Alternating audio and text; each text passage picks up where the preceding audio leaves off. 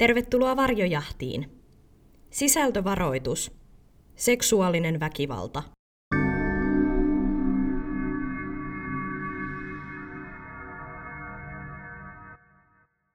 Joseph D'Angelo oli pääsemässä vauhtiin sarjaraiskauksissa ja Sacramenton itäpuolen asukkaat olivat ymmällään ja kauhuissaan. Kuka oli tuo sadistinen raiskaaja, joka vaani heitä?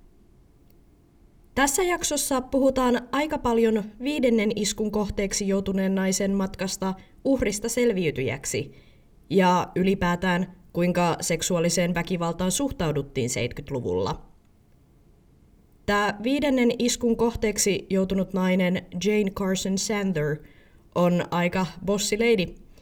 Hän on oikeastaan vasta Miitsyyn jälkeen tullut kunnolla esiin omasta kokemuksestaan, ja hän on puhunut paljon siitä, että miksi Miitsyyn tapaisia liikkeitä vielä nykyäänkin tarvitaan. On saanut sen käsityksen, että 70-luvulla syyllistämiskulttuuri oli voimissaan – ja nyt on jotenkin nurinkurista ajatella, että näitä naisia oikeasti syytettiin, vähäteltiin ja häpeiltiin. Ja tuntuu siltä, että yhteiskunta ei silloin samalla tavalla tuominnut raiskaajia. Onneksi tuollainen suhtautuminen on muuttumassa, mutta vieläkin seksuaaliseen häirintään ja seksuaaliväkivaltaan jotenkin suhtaudutaan hyssytellen. Ihan niin kuin, että siitä ei saisi puhua – ja ehkä siksi juuri mä siitä näin paljon puhunkin. Joseph D'Angelon pidätys nosti monen selviytyjän tunteet pintaan. Kaikki se paniikki ja kauhu oli taas pinnalla, minkä he olivat haudanneet vuosikymmeniä sitten. Näiden kahdeksan ensimmäisen iskun jälkeen, jotka loput neljä käydään siis tässä jaksossa, poliisi kuvasi raiskauksen ja raiskaajan olleen hellä, gentle vaikka iskut olivat väkivaltaisia ja kammottavia. Myöhemmin D'Angelon iskiessä pariskuntien kimppuun poliisit kuvasivat tekijää herrasmiesmäiseksi. Kai siksi, että se ei raiskannut naisia näiden miesten vieressä, vaan vei heidät olohuoneeseen raiskattavaksi. Tuo kuvaa aikakauden ilmapiiriä aika hyvin.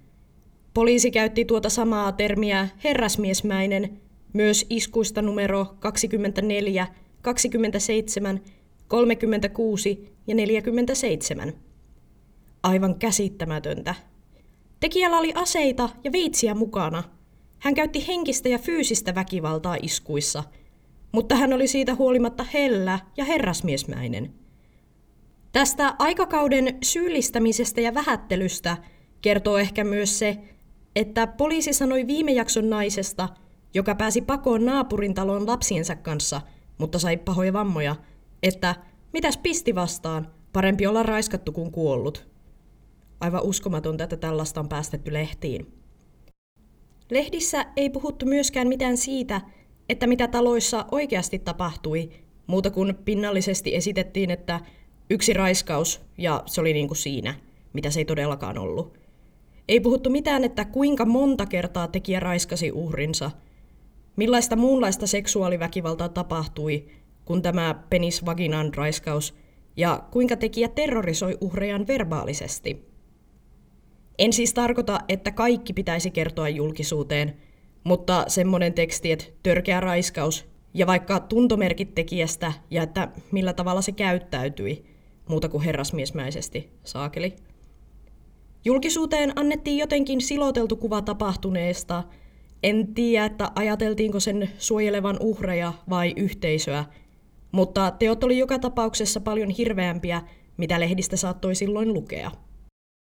Ehkä ei haluttu näyttää, kuinka voimaton poliisi oli, ja samalla haluttiin välttää yhteisössä syntyvää paniikkia. Vasta näiden kahdeksan hyökkäyksen jälkeen tekijä saisi kunnolla palstatilaa ja East Area reipisti nimen. Mutta nyt itse jaksoon.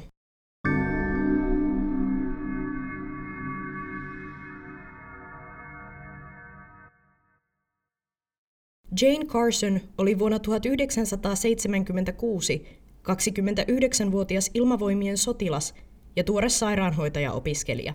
Hän asui yksikerroksisessa omakotitalossa miehensä ja kolmevuotiaan poikansa kanssa Citrus Heightsin asuinalueella.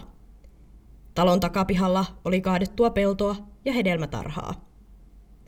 Jane oli ilmoittanut poliisille syyskuun 20. päivä murrosta kotonaan. Imuroidessaan Jane huomasi rapaa poikansa huoneen koko lattiamatolla ikkunan alla. Ikkuna oli kohti takapihaa. Janein intuitio kertoi, että jokin oli pielessä, ja hän tarkasti heti korulippaansa.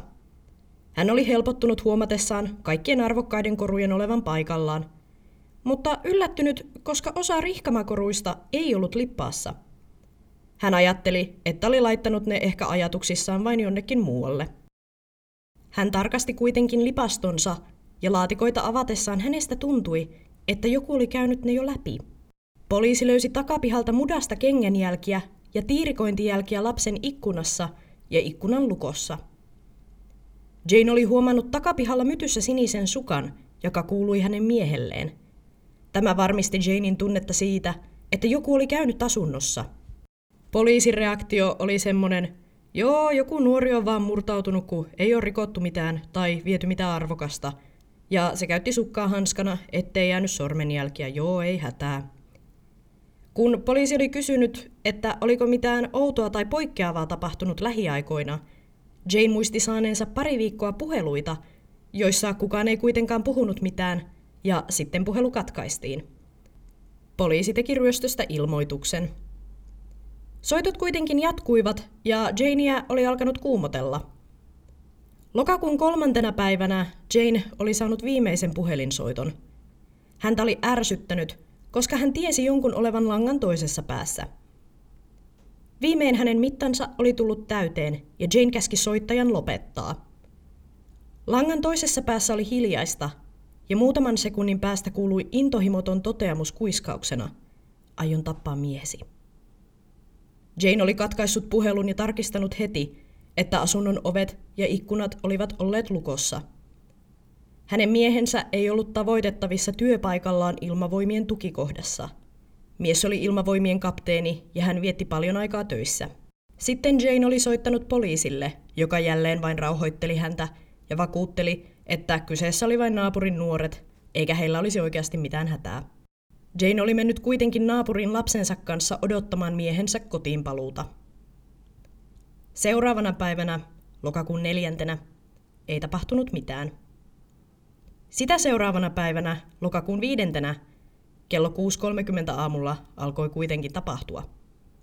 Janein kolmevuotias poika oli kömpinyt juuri hänen vierensä nukkumaan, ja he kuulivat kuinka Janein aviomies lähti tapansa mukaan töihin ja sulki oven perässään.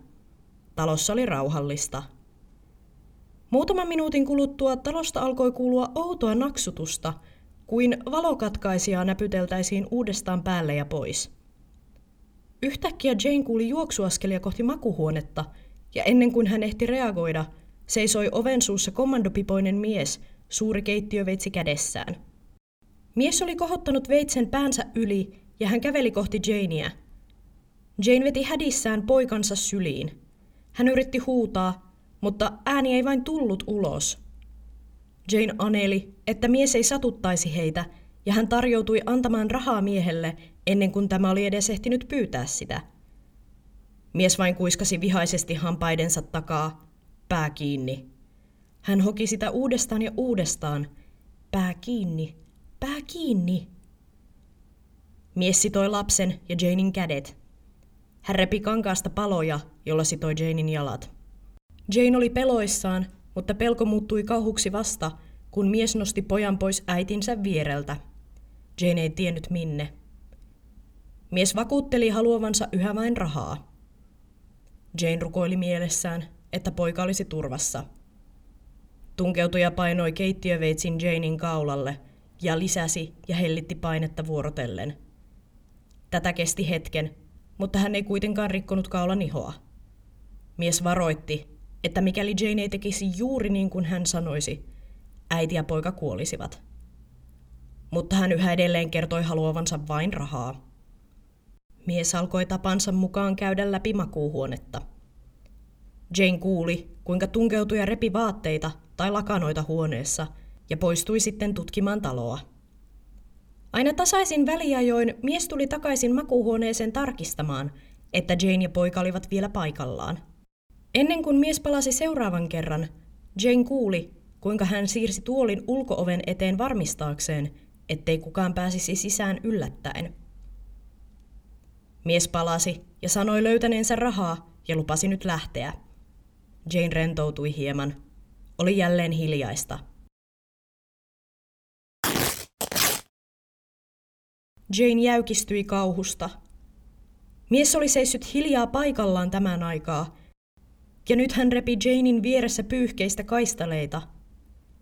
Hän tunki sukuelimensä Janein selän taakse sidottuihin käsiin ja käski Janein leikkiä sillä. Jane yritti, mutta hän sanoi käsiensä olevan liian tiukkaan sidotut siihen. Mies oli raivoissaan ja käski Janein olemaan hiljaa. Mies avasi Janein sidotut jalat ja raiskasi hänet. Jane ei keskittynyt itse raiskaukseen, koska hän pystyi miettimään vain poikansa. Siirsikö raiskaaja pojan, koska hän halusi lisää tilaa sänkyyn, vai ollakseen hyvä tyyppi? Jane ei tiennyt. Raiskauksen aikana mies kehui Janein kehoa ja kertoi kuinka paljon piti siitä. Raiskaaja yritti kuin vakuutella Janeille, että tämä tuntisi hänet ja Janein miehen. Tunkeutuja koetti esittää, että hän oli iskenyt silmänsä Janeen ilmavoimien tukikohdassa järjestetyssä tilaisuudessa, jossa Jane ja tämän mies olivat tietenkin olleet. Tunkeutuja kysyi myös, että oliko hänen peniksensä kuin kapteenin, viitaten tällä Janein aviomiehen. Raiskauksen jälkeen mies laittoi peniksensä jälleen Janein käsiin ja käski tämän leikkiä sillä. Mies oli nostanut pojan lattialle ja nyt hän nosti tämän takaisin Janein viereen – Jane tunsi helpotuksen aallon pyyhkäisevän ylitseen. Hieman yllättäen mies ilmoitti menevänsä keittiön syömään jotakin. Jane kuuli, kuinka mies paistoi jotakin paistinpannussa. Kului hetki, ja talo oli taas hiljainen. Jane jäi silti odottamaan ja kuuntelemaan, kunnes oli täysin varma, ettei mies ollut enää talossa. Hän katsoi poikaansa, joka oli hänen vierellään vielä täydessä unessa. Hän herätti poikansa ja he saivat hälytettyä naapurista apua.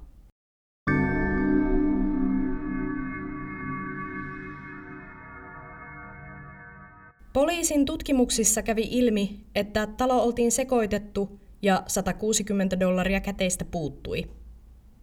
Raiskaaja oli murtautunut sisään pojan huoneen ikkunasta ja poistunut takaovesta. Etsivät löysivät myös taloon kuulumattomia valkoisia kengännauhoja revittyjen lakanoiden ja pyyhkeiden joukosta. Janein poikaa ei oltu onneksi vahingoitettu. Poika oli nukkunut tyytyväisenä suurimman osan iskusta. Etsivät olivat tuoneet paikalle koiran, joka jäljitti tunkeutujan takapihan aidan yli kaadetulle hedelmätarhalle. Naapuruston asukkaita haastatellessa kävi ilmi, että yksi silminnäkijä oli huomannut aikaisin aamulla oudon miehen asuntonsa edessä menevällä tiellä vain neljä päivää aikaisemmin. Mies oli seissyt tumman autonsa vieressä ja vain tuijottanut silminnäkijää. Pian mies nousi autonsa ja ajoi pois. Koirien löytämä hajujälki loppui siis sille paikalle, missä tuo auto oli ollut aiemmin parkissa. Joten poliisit olettivat autoa ajaneen miehen olevan etsimänsä raiskaaja. Tätä tukee myös toinen silminnäkijä havainto – Hyökkäyspäivän aamuna, noin kello seitsemän aikaan, toinen naapuri oli nähnyt samassa paikassa samanlaisen tumman auton. Puoli yhdeksään mennessä auto ei ollut enää paikalla. Jane kuvaili, että hyökkääjällä oli ollut ruskea kommandopipo ja tumma takki. Hän ei osannut sanoa muuta hyökkääjän vaatetuksesta. Pituudeksi hän arvioi noin metri 75 senttiä. Mies oli hoikka ja hänellä oli erittäin pieni penis. Hän oli puhunut vain hampaidensa läpi kuiskien vihaisesti.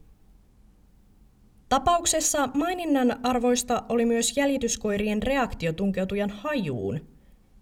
Ilmeisesti koirat alkoivat kuolaamaan ja kirjaimellisesti hullaantuivat miehen hajusta. Tämä viittasi ilmeisesti siihen, että mies käytti huumeita tai hänellä oli jokin sairaus, joka vaikutti hänen hajujälkeensä, ja siksi koirat reagoivat siihen eri tavoin kuin tavallisesti. D'Angelo selvästi odotti, että Janein mies lähtisi aikaisin töihin ja hyökkäsi vasta sitten. Muina aikoina se ei olisi ollut mitenkään mahdollista. Aikaisempi murto ja puhelut viittasivat myös siihen, että hän oli valinnut Janein kohteekseen jo kauan aikaa sitten.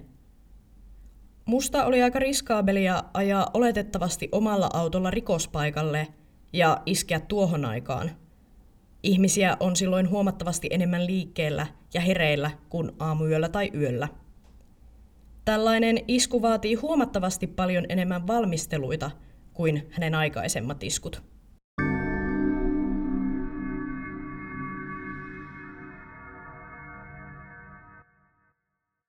Jane kertoi myöhemmin haastattelussa, ettei halunnut puhua miesetsivien kanssa, vaan vaati saada puhua naiselle. Naisetsivä, jota Jane kutsuu enkelikseen, tuli hänen mukaansa sairaalaan ja oli hänen vierellään, kunnes Jane pääsi tutkimuksista kotiin. Mieslääkäri ei ollut ymmärtänyt Janein kipua, tuskaa ja paniikkia. Jane oli saanut vain piikin penisiliiniä mahdollista sukupuolitautia varten ja jälkiehkäisypillerin. Jane kertoo, että tuohon aikaan ei olisi tullut mieleenkään kertoa raiskauksesta kenellekään. Raiskaus oli silloin koko perheen häpeä. Janein tunteet olivat pitkän aikaa tämän jälkeen vuoristorataa. Hyökkäyksen jälkeen Jane ajatteli, että hän pärjäisi kyllä. Olihan hän melkein sairaanhoitaja, ilmavoimien ammattisotilas, ja hänellä oli homma niin sanotusti kasassa. Jane oli nähnyt ja kokenut kammottavia asioita aikaisemminkin – hän ei osannut kuitenkaan varautua siihen, että mitä tunteita hyökkäys hänessä herättäisi.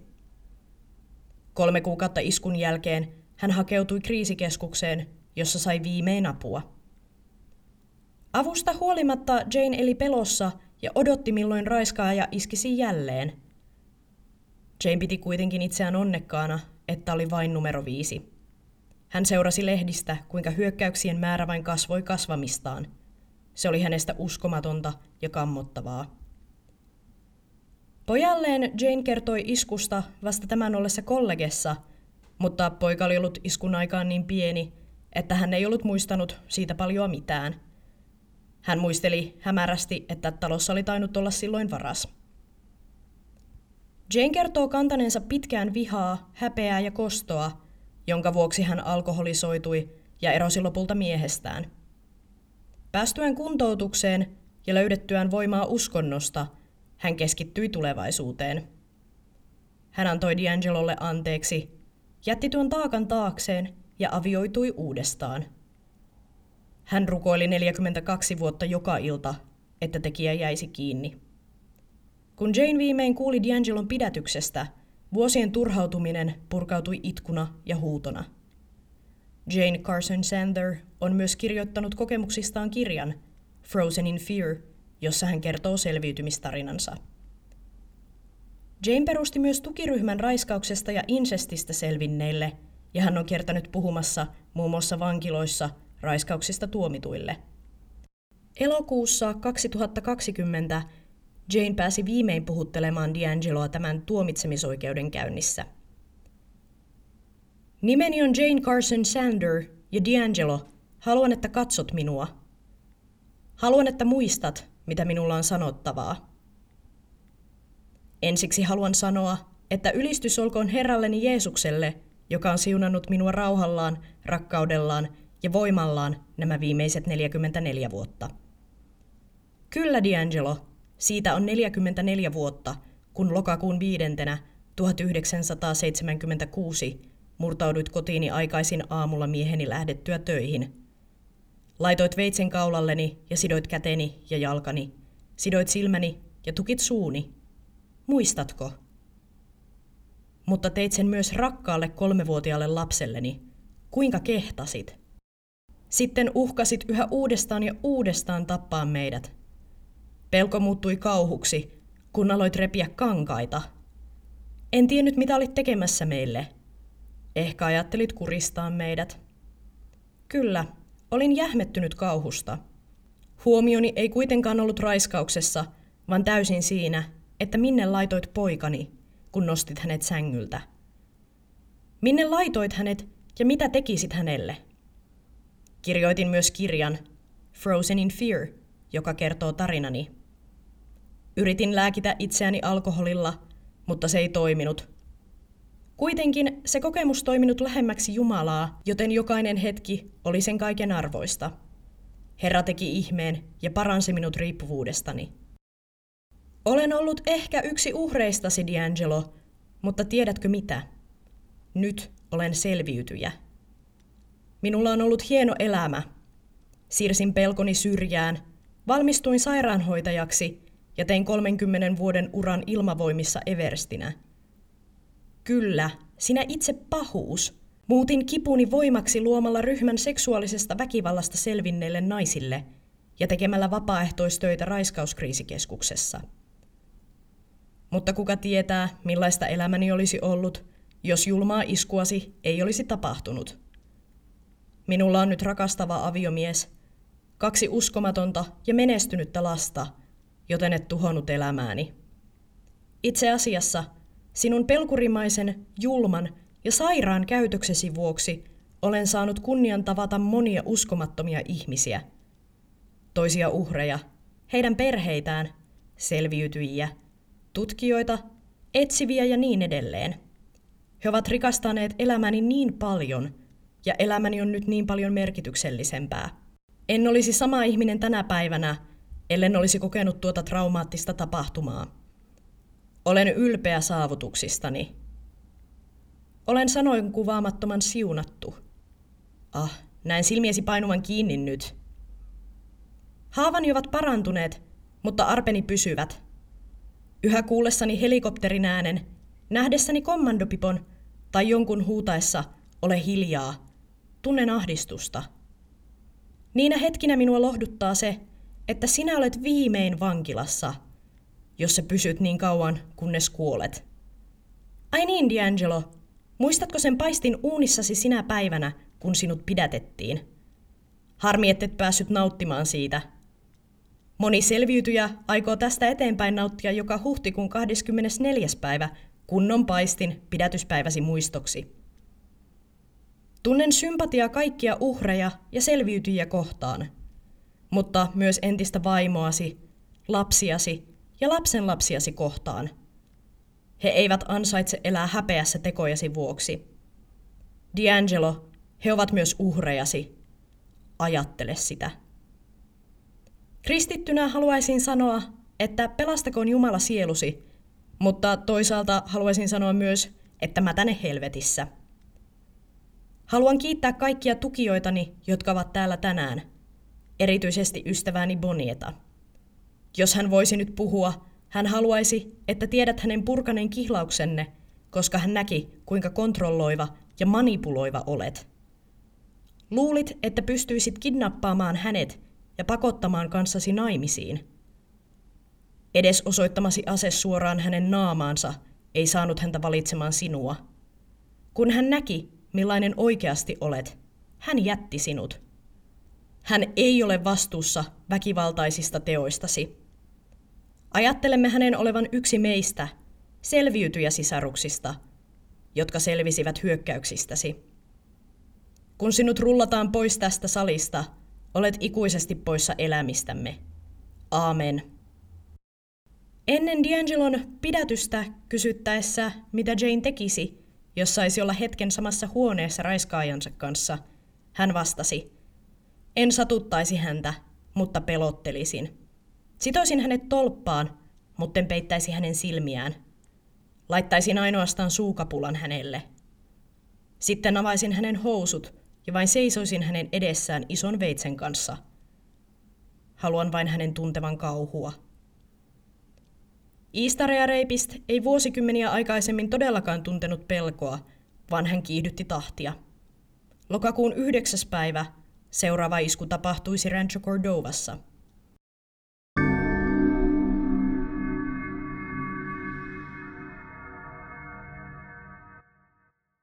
Kuudes selviytyjä oli iskun aikaan parikymppinen vanhempiensa luona asuva nainen, joka oli yksin kotona. Puoli neljältä aamuyöstä Nainen herää unesta tunkeutujan käteen suunsa päällä. Mies kuiskaa suljettujen hampaiden takaa naista kääntymään ympäri. Hätääntyneenä nainen koettaa huutaa, mutta mies käskee hänen olla hiljaa, tai nainen kuolisi. Kuulostaako tämä teistä jo kauhean tutulta? Nainen kääntyi mahalleen ja mies sitoi naisen kädet selän taakse. Tunkeutuja sitoi liinan naisen silmille ja tunki palan pyyhettä naisen suuhun. Nainen nukkui aina alasti, joten hyökkääjän ei tarvinnut erikseen käskeä naista riisuntumaan. Mies käski naista nousemaan ylös. Poistuessaan huoneesta hyökkääjä käski naisen kumartua ja talutti kumartuneen naisen sitten olohuoneen läpi takapihalle. Nainen tunsi selässään jotain outoa. Terassin peitti suuri aurinkopurje, joka suojasi Kalifornian paahtavalta auringolta. Nyt se toimi myös näköesteenä ulkopuolisille. Hyökkääjä oli ollut jo asunnossa ja levittänyt terassille sisältä tuomansa maton, johon hän laski naisen selälleen. Tunkeutui ja tarinoi taas naiselle, miten oli unelmoinut seksistä hänen kanssaan jo kauan, ja että naisen tulisi olla hiljaa, kun mies oli poistunut, sillä mies asuisi lähellä ja kuulisi naisen huudot. Viittaus huudon kuulemiseen liittyi ilmeisesti siihen, että mies tulisi takaisin ja kostaisi. Naisen silmät oli sidottu, mutta hän kuuli silti, kuinka mies voiteli itseään. Samalla tavoin kuin aiemmissa raiskauksissa, mies käski naista aluksi leikkimään peniksellään. Samalla hän vaati rahaa ja kertoi tarvitsevansa huumeita pian, joten naisella olisi parasta olla käteistä asunnossa. Samalla tunkeutuja uhkasi toistuvasti tappaa naisen, mikäli hän huutaisi. Koko hyökkäyksen ajan mies puhui hampaidensa läpi lyhyin kuiskauksin. Mies nosti naisen jalat olkapäilleen ja raiskasi hänet. Sen jälkeen tunkeutuja palasi asuntoon sekoittamaan paikkoja. Jälleen, kuten aiemmissa tapauksissa, D'Angelo palasi sekoitusretkeltään, raiskasi naisen uudestaan, meni takaisin taloon, palasi ja käski naisen leikkiä peniksellään. Sitten tunkeutui ja raiskasi naisen jälleen. Mies palasi taas asuntoon ja tutki paikkoja. Hetken päästä oli hiljaista.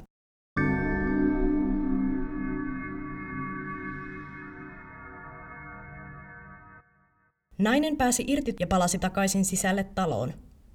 Hän oli soittamassa apua, mutta huomasi, että puhelimen johto oli leikattu poikki. Nainen oli aikaisemmin sopinut, että hänen naapurinsa tulisi käymässä aamulla, joten hän odotti kädet sidottuna tunteja, että naapuri viimein soitti ovikelloa. Yhdessä he hälyttivät apua naapurin talolta. Tutkijat löysivät pihalta karkkia kupissa – ja ikkunaverkon puskan vierestä. Ikkunaverkko oli poistettu siitä takapihan ikkunasta, josta raiskaaja murtautui taloon. Outona yksityiskohtana tutkijat pitivät tunkeutujan kyhäämää ansaviritelmää asunnossa, jonka takia naisen oli pitänyt kyyristyä poistuessaan huoneestaan, ja jonka takia hän oli tuntenut jotain outoa selässään. Raiskaaja oli tuonut takapihalta pyykkinarua ja sitonut sen käytävän varrella olleisiin ovenkahvoihin – Tutkijoiden piti pujotella pyykkinarun alta päästäkseen tutkimaan uhrin makuuhuonetta, joka oli käytävän perimmäinen. Miehen oli täytynyt sitoa ovet ennen kuin hän herätti naisen, mutta mitään syytä tälle viritelmälle ei ollut. Talossa ei ollut ketään muuta paikalla, ja hyökkäjä kyllä tiesi sen. Sitomisvälineitä oli vain uhrin sitomiseen. Muutenkin toi oli aika outo veto, koska olisihan ihmiset päässeet huoneistaan vaikka ulos ikkunoiden kautta. Selitystä tälle oudolle kyhäilmälle ei ole koskaan saatu. Naapurin 20-vuotias poika oli ollut yksin kotona iskun aikaan, mutta hän ei ollut kuullut mitään.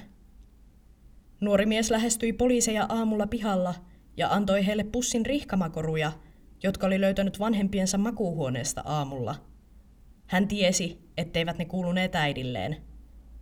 Poliisit pitivät tätä erittäin epäilyttävänä ja lisäsivät hänet salaa epäiltyjen listalle, mutta hänet poistettiin siitä myöhemmin. Selviytyjä ei ollut missään vaiheessa nähnyt raiskaajansa kasvoja. Vain hetkellisesti, kun hänen silmänsä päällä ollut side valahti alas, hän näki miehen mustat nahkakengät. Mies puhui vain vähän, vihaisesti kuiskien hampaidensa välistä. Nainen arvioi, että äänen perusteella mies olisi noin 25-vuotias. Talo oli yksikerroksinen omakotitalo, kuten aiemmat kohteet. Talo oltiin myös sotkettu ja sekoitettu. Keittiön vetolaatikot olivat auki. Revittyjä pyyhkeen palasia löytyi asunnosta. Uhrin huone oli räjäytetty täysin, ja valkoiset kengennauhat löytyivät hänen sängyltään.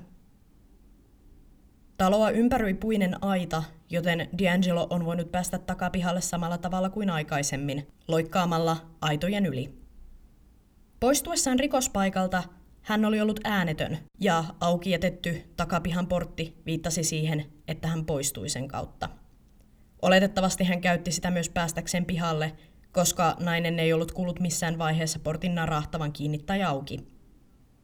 Lähistöltä ei taaskaan kuulunut auton ääniä tai muutakaan kolinaa. D'Angelo poistui paikalta siis todennäköisesti jalan tai pyörällä. Tutkijat vakuuttuivat nyt siitä, että tekijä oli sama Cordova Cat, joka murtautui koteihin Rancho Cordovassa jo vuonna 1973 ja katosi sitten jäljettömiin. Tämä oli myös ensimmäinen kerta, kun joku yhdisti nämä silloin vielä tuntemattoman D'Angelon tekemät rikokset toisiinsa. Karmiva yksityiskohta on myös se, että Cordova Cat oli iskenyt juuri tähän samaan taloon vuosia aikaisemmin. Iistarea Reipis tunsi olonsa todennäköisesti voittamattomaksi, koska alue oli hänelle tuttu.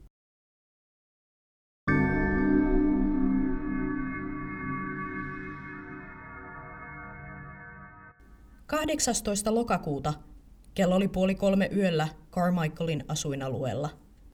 Kymmenenvuotias poika herää koiransa haukuntaan – joka oli hänen huoneessaan. Pojan isä on työmatkalla, eikä poika halua herättää äitiään ja neljävuotiasta siskoaan, joten hän nousee ja päästää koiran takapihalle. Päästäessään koiran takapihalle hän laittaa kuistin valot päälle ja samassa näkee silmäkulmassaan liikettä. Yön pimeydestä hahmottuu tummiin pukeutunut kommandopipoinen mies keittiön ikkunan edessä. Kommandopipoinen mies jähmettyy – Hänellä ei ole housuja jalassa. Miehen jalkojen juurella on keittiön ikkunan verkko, joka nojaa talon seinään. Koira räksyttää hämärään puolialastomalle miehelle, mutta koira on niin pieni, ettei siitä ole vastusta tunkeutujalle. Ääni on kuitenkin pelottava ja tunkeutuja ottaa muutaman juoksuaskeleen ja hyppää ketterästi piha-aidan päälle istumaan. Poika on paniikissa ja hämmentynyt, hän sulkee ja lukitsee terassin oven ja lähtee juoksemaan kohti vanhempiensa makuuhuonetta, kohti turvaa. Hän ei paniikissa kuitenkaan muista lukita keittiön ikkunaa. Juostessaan pois keittiöstä, hän vilkaisee taakseen ja näkee tumman hahmon kipuamassa ikkunasta sisään. Poika pääsee äitinsä huoneeseen ja sulkee oven. Sydän hakkaa. Hän kuulee, miten lautanen tippuu maahan keittiössä ja hajoaa säpäleiksi. Poika ei osaa sanoa äidilleen muuta kuin mies keittiön ikkunassa, mies keittiön ikkunassa, hengästyneenä, paniikissa. Äiti on herännyt ja hän tavoittelee ensimmäiseksi puhelinta. Paniikissa ja kiireessä hän soittaa ensin vaihteeseen ja sitten naapurille, mutta kummatkaan eivät vastaa. Talosta kuuluu ääniä, töminää ja kolinaa. Nopeita askelia kohti makuuhuoneen ovea. Äiti nappaa pojan syliinsä. Ovi lävähtää auki ja kommandopipoinen mies seisoo heidän edessään. Ensimmäistä kertaa ikinä miehen kommandopipossa on myös suun kohdalla reikä. Lasittuneet silmät tuijottavat äitiä ja poikaa. Miehen suu on puristettu tiukasti yhteen. Tunkeutuja osoittaa äitiä ja poikaa isolla veitsellä ja käskee heidän olla hiljaa. Mies uhkaa tappaa koko perheen, jos he eivät tottelisi häntä. Äiti rukoilee tunkeutuja säästämään heidän henkensä ja lohduttaa itkevää poikaansa. Tunkeutuja tivaa äidiltä, onko kotona muita? Paniikissa äiti kertoo miehensä olevan työmatkalla ja perheen neljävuotiaan tyttären nukkuvan huoneessaan. Mies todennäköisesti tiesi kuitenkin tämän jo. Koira oli jäänyt pihalle haukkumaan perheensä perään, ja tunkeutuja selvästi hermostuttaa koiran haukunta. Hän käskee pojan tuoda koiran sisälle ja lukita se toiseen huoneeseen. Mies repäisee makuuhuoneen puhelimen seinästä nopeasti pois. Poika palaa huoneeseen ja käy äitinsä viereen istumaan. Mies poistuu huoneesta ja tulee takaisin pyyhkeen kanssa – josta hän repii suikaleita. Eleettömänä hän kävelee naisen luo, riuhtoo tämän kädet selän taakse ja sitoo ne. Mies peittää pojan pään viltillä ja sitoo tämän kädet sängyn päätyyn kiinni. Sitten mies sitoo vielä pojan jalat ja samalla uhkaa tappaa tämän. Poika kuiskaa hiljaa, ettei halua kuolla. Mies kääntyy äidin puoleen ja puhuu änkyttäen. Älä liiku tai kuolet. Tee niin kuin sanon, eikä sinulle käy kuinkaan. Poistun vain hetken päästä. Jos et tee niin kuin sanon, niin kuolette kaikki. Mies ei ole koskaan aikaisemmin änkyttänyt, joten myöhemmin ajateltiin, että tämä oli vain tämmöinen naamioitumisyritys. Tunkeutuja raahasi naisen olohuoneen sohvalle, käski hänen istua alas ja alkoi tivata rahaa. Nainen kertoi, että rahaa löytyisi keittiön pöydällä olevasta kirjekuoresta, joka oli lahjoitus sydänyhdistykselle, mutta talossa ei olisi enempää rahaa. Miestä ei tietenkään vaikuttanut kiinnostavan. Hän repi pyyhkeestä kaistaleen, kumartui ja sitoi naisen nilkat. Tunkeutuja poistui huoneesta tutkimaan asuntoa. Nainen kuli kolinaa, kun mies tutkija sekoitti paikkoja, niin kuin aiemmissa murtokohteissa. Mies avasi tapansa mukaan huoneiden lipastoja ja tutki niiden sisältöjä. Hän kolusi keittiön laatikot ja selkeästi etsi jotain, mutta ei kuitenkaan sitten lopulta varastanut mitään asunnosta. Nainen kuuli, kuinka mies palasi ja seisoi hetken hänen vierellään aivan ääneti. Sitten mies kumartui ja kuiskasi naisen korvan suljettujen hampaiden välistä. Olet kaunis. Nainen pyysi toistuvasti, ettei mies vahingoittaisi heitä, ja hän kertoi olevansa myös raskaana. Mies oli kuitenkin vain hiljaa. Sitten hän sitoi naisen silmät ja tunki kankaanpalan hänen suuhun. Mies avasi sidotut nilkat nosti naisen seisomaan ja vei tämän makuuhuoneeseen poikansa viereen. Tunkeutuja sekoitti huonetta ja availi lipastoja. Mitään tarpeellista ei löytynyt, joten hän johdatti naisen takaisin olohuoneeseen. Mies käskee naisen lattialle makaamaan. Nainen laskeutuu kömpelösti ja kaatuu lattialle, josta hän pyörähtää selälleen. Mies avaa hitaasti naisen yöpaidan napit yksi kerrallaan – ja ottaa tämän alushousut pois. Tunkeutuja kehuu naisen vartaloa ja kysyy, ottaako hän aurinkoa. Nainen pudistaa päätään. Miehen suu vaeltaa naisen keholla hiljalleen kohti naisen vyötäröä. Nainen tuntee miehen kommandopipon peittämän posken reidellään. Tunkeutujen kädet pakottavat naisen jalat erilleen.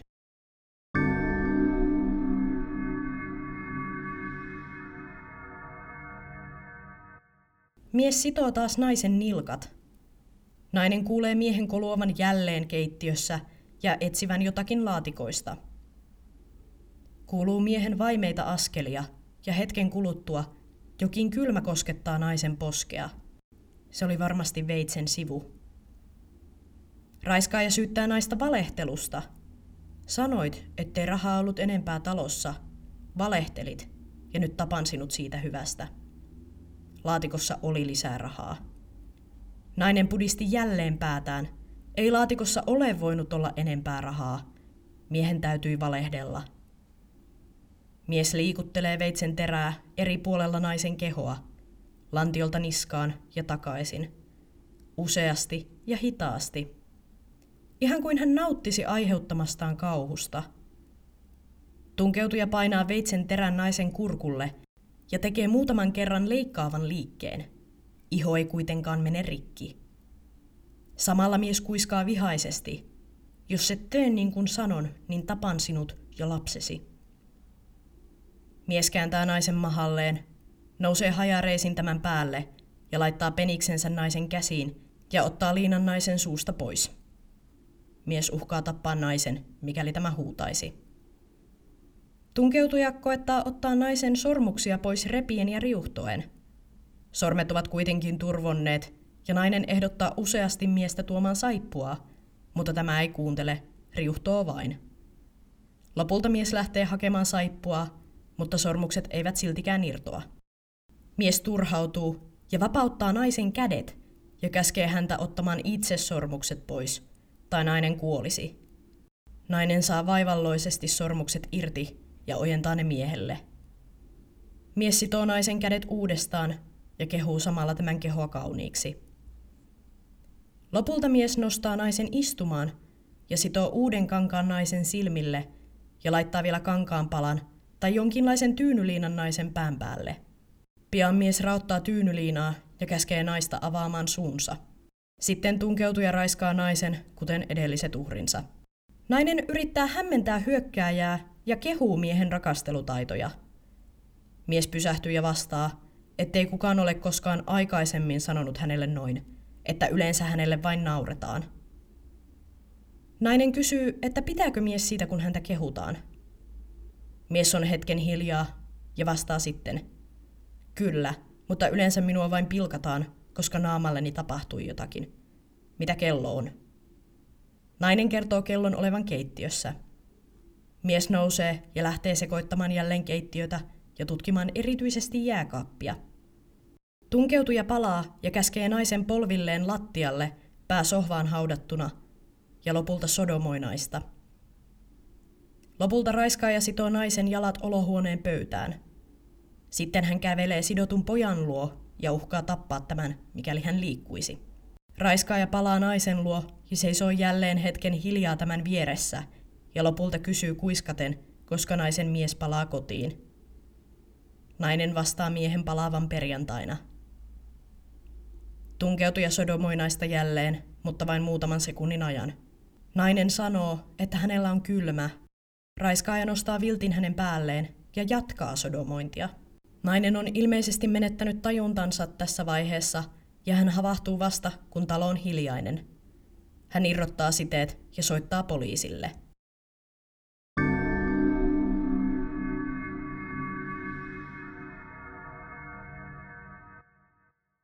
Tapauksen tutkinta paljasti sen jo mikä tiedettiin. Tunkeutuja tuli sisälle keittiön ikkunan kautta.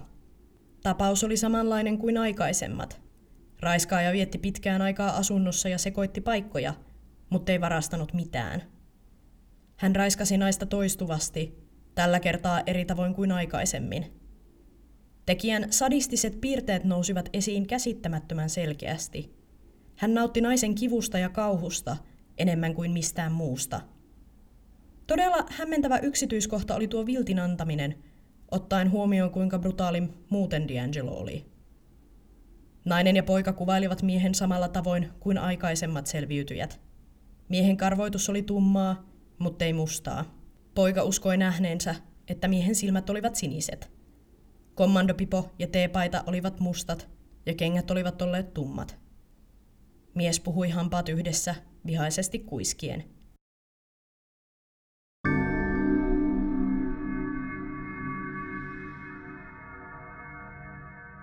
18. lokakuuta kello 11 illalla Rancho Cordovassa. 19-vuotias nainen oli tulossa kotiin autolla pienen koiransa kanssa. Naisen isä ja veli olivat tulossa myös pian kotiin tapansa mukaan. Kaikki on kotipihassa kuin ennenkin, nyt on vain pimeää. Nainen on nousemassa autosta, kun yhtäkkiä kommandopipoinen mies nappaa hänen päästään kiinni ja repii väkivaltaisesti ulos autosta – Nainen tappelee vimmatusti vastaan, joten mies laittaa veitsen naisen kaulalle ja viiltää pinnallisesti ihoa. Mies käskee lopettamaan vastustelun ja kertoo, että hän haluaa vain naisen auton, eikä hän aio satuttaa naista. Aina, jos joku kertoo kysymättä, että se ei meinaa satuttaa sua, niin juoksee. Nainen rauhoittui miehen vakuuttelusta. Mies sulki auton oven ja talutti naisen talon viereen, pois näkyvältä paikalta. Hän käski naisen kääntyä ympäri ja kielsi katsomasta miestä. Naisen paniikki alkoi taas nousta, kun mies sitoi naisen kädet tiukasti yhteen selän taakse. Mies vaati edelleen vain rahaa ja lupasi olla satuttamatta, jos nainen vain tottelisi. Nainen sai melkein sanottua, että hänellä oli vain muutama dollari lompakossaan, ennen kuin mies tiuskaisi, että naisen tulisi olla hiljaa.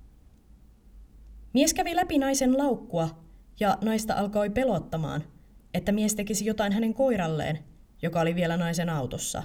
Nainen pyytää, ettei mies satuttaisi sitä ja päästäisi sen ennemmin vaikka vapaaksi. Tämä selvästi ärsyttää miestä. Hän tiuskaisee. Ole hiljaa, en aio satuttaa koiraa. Mies pitää tytön sidotuista käsistä tiukasti kiinni ja taluttaa naisen takaisin lähtöpaikalle, ohi auton ja kohti vastapäisen naapurin takapihaa. He astuvat takapihalle aidan avonaisesta portista. Mies käskee naisen istua maahan. Nainen näkee vierellään kolme valmiiksi leikattua pyyhesuikaletta. Mies kuitenkin sitoo naisen jalat ja kädet uudestaan valkoisella narulla. Tukkii pyyhkeellä naisen suun ja sitoo hänen silmät. Nainen alkaa nyyhkyttää ja siitä lähtevä ääni on hyökkääjälle liikaa. Hän tökkää naista terävästi puukolla kylkeen ja käskee olemaan hiljaa. Mies sitoo vielä yhden pyyhepalan naisen pään ympäri. Nainen kuulee, kuinka mies seisoo hänen vieressään hiljaa pitkään. Nainen on kauhuissaan, eikä hän tiedä mitä odottaa. Sitten hän kuulee auton avaimien kolinaa. Mies lupaa lähteä viidessä minuutissa, ja naisen tulee olla hiljaa, tai mies uhkaa viiltää tämän kurkun auki ja valuttaa suolet pihalle. Jos nainen liikkuisi, mies ampuisi hänet. Hetken kuluttua nainen kuulee auton starttaavan. Hän saa itsensä vapaaksi ja hälyttää apua.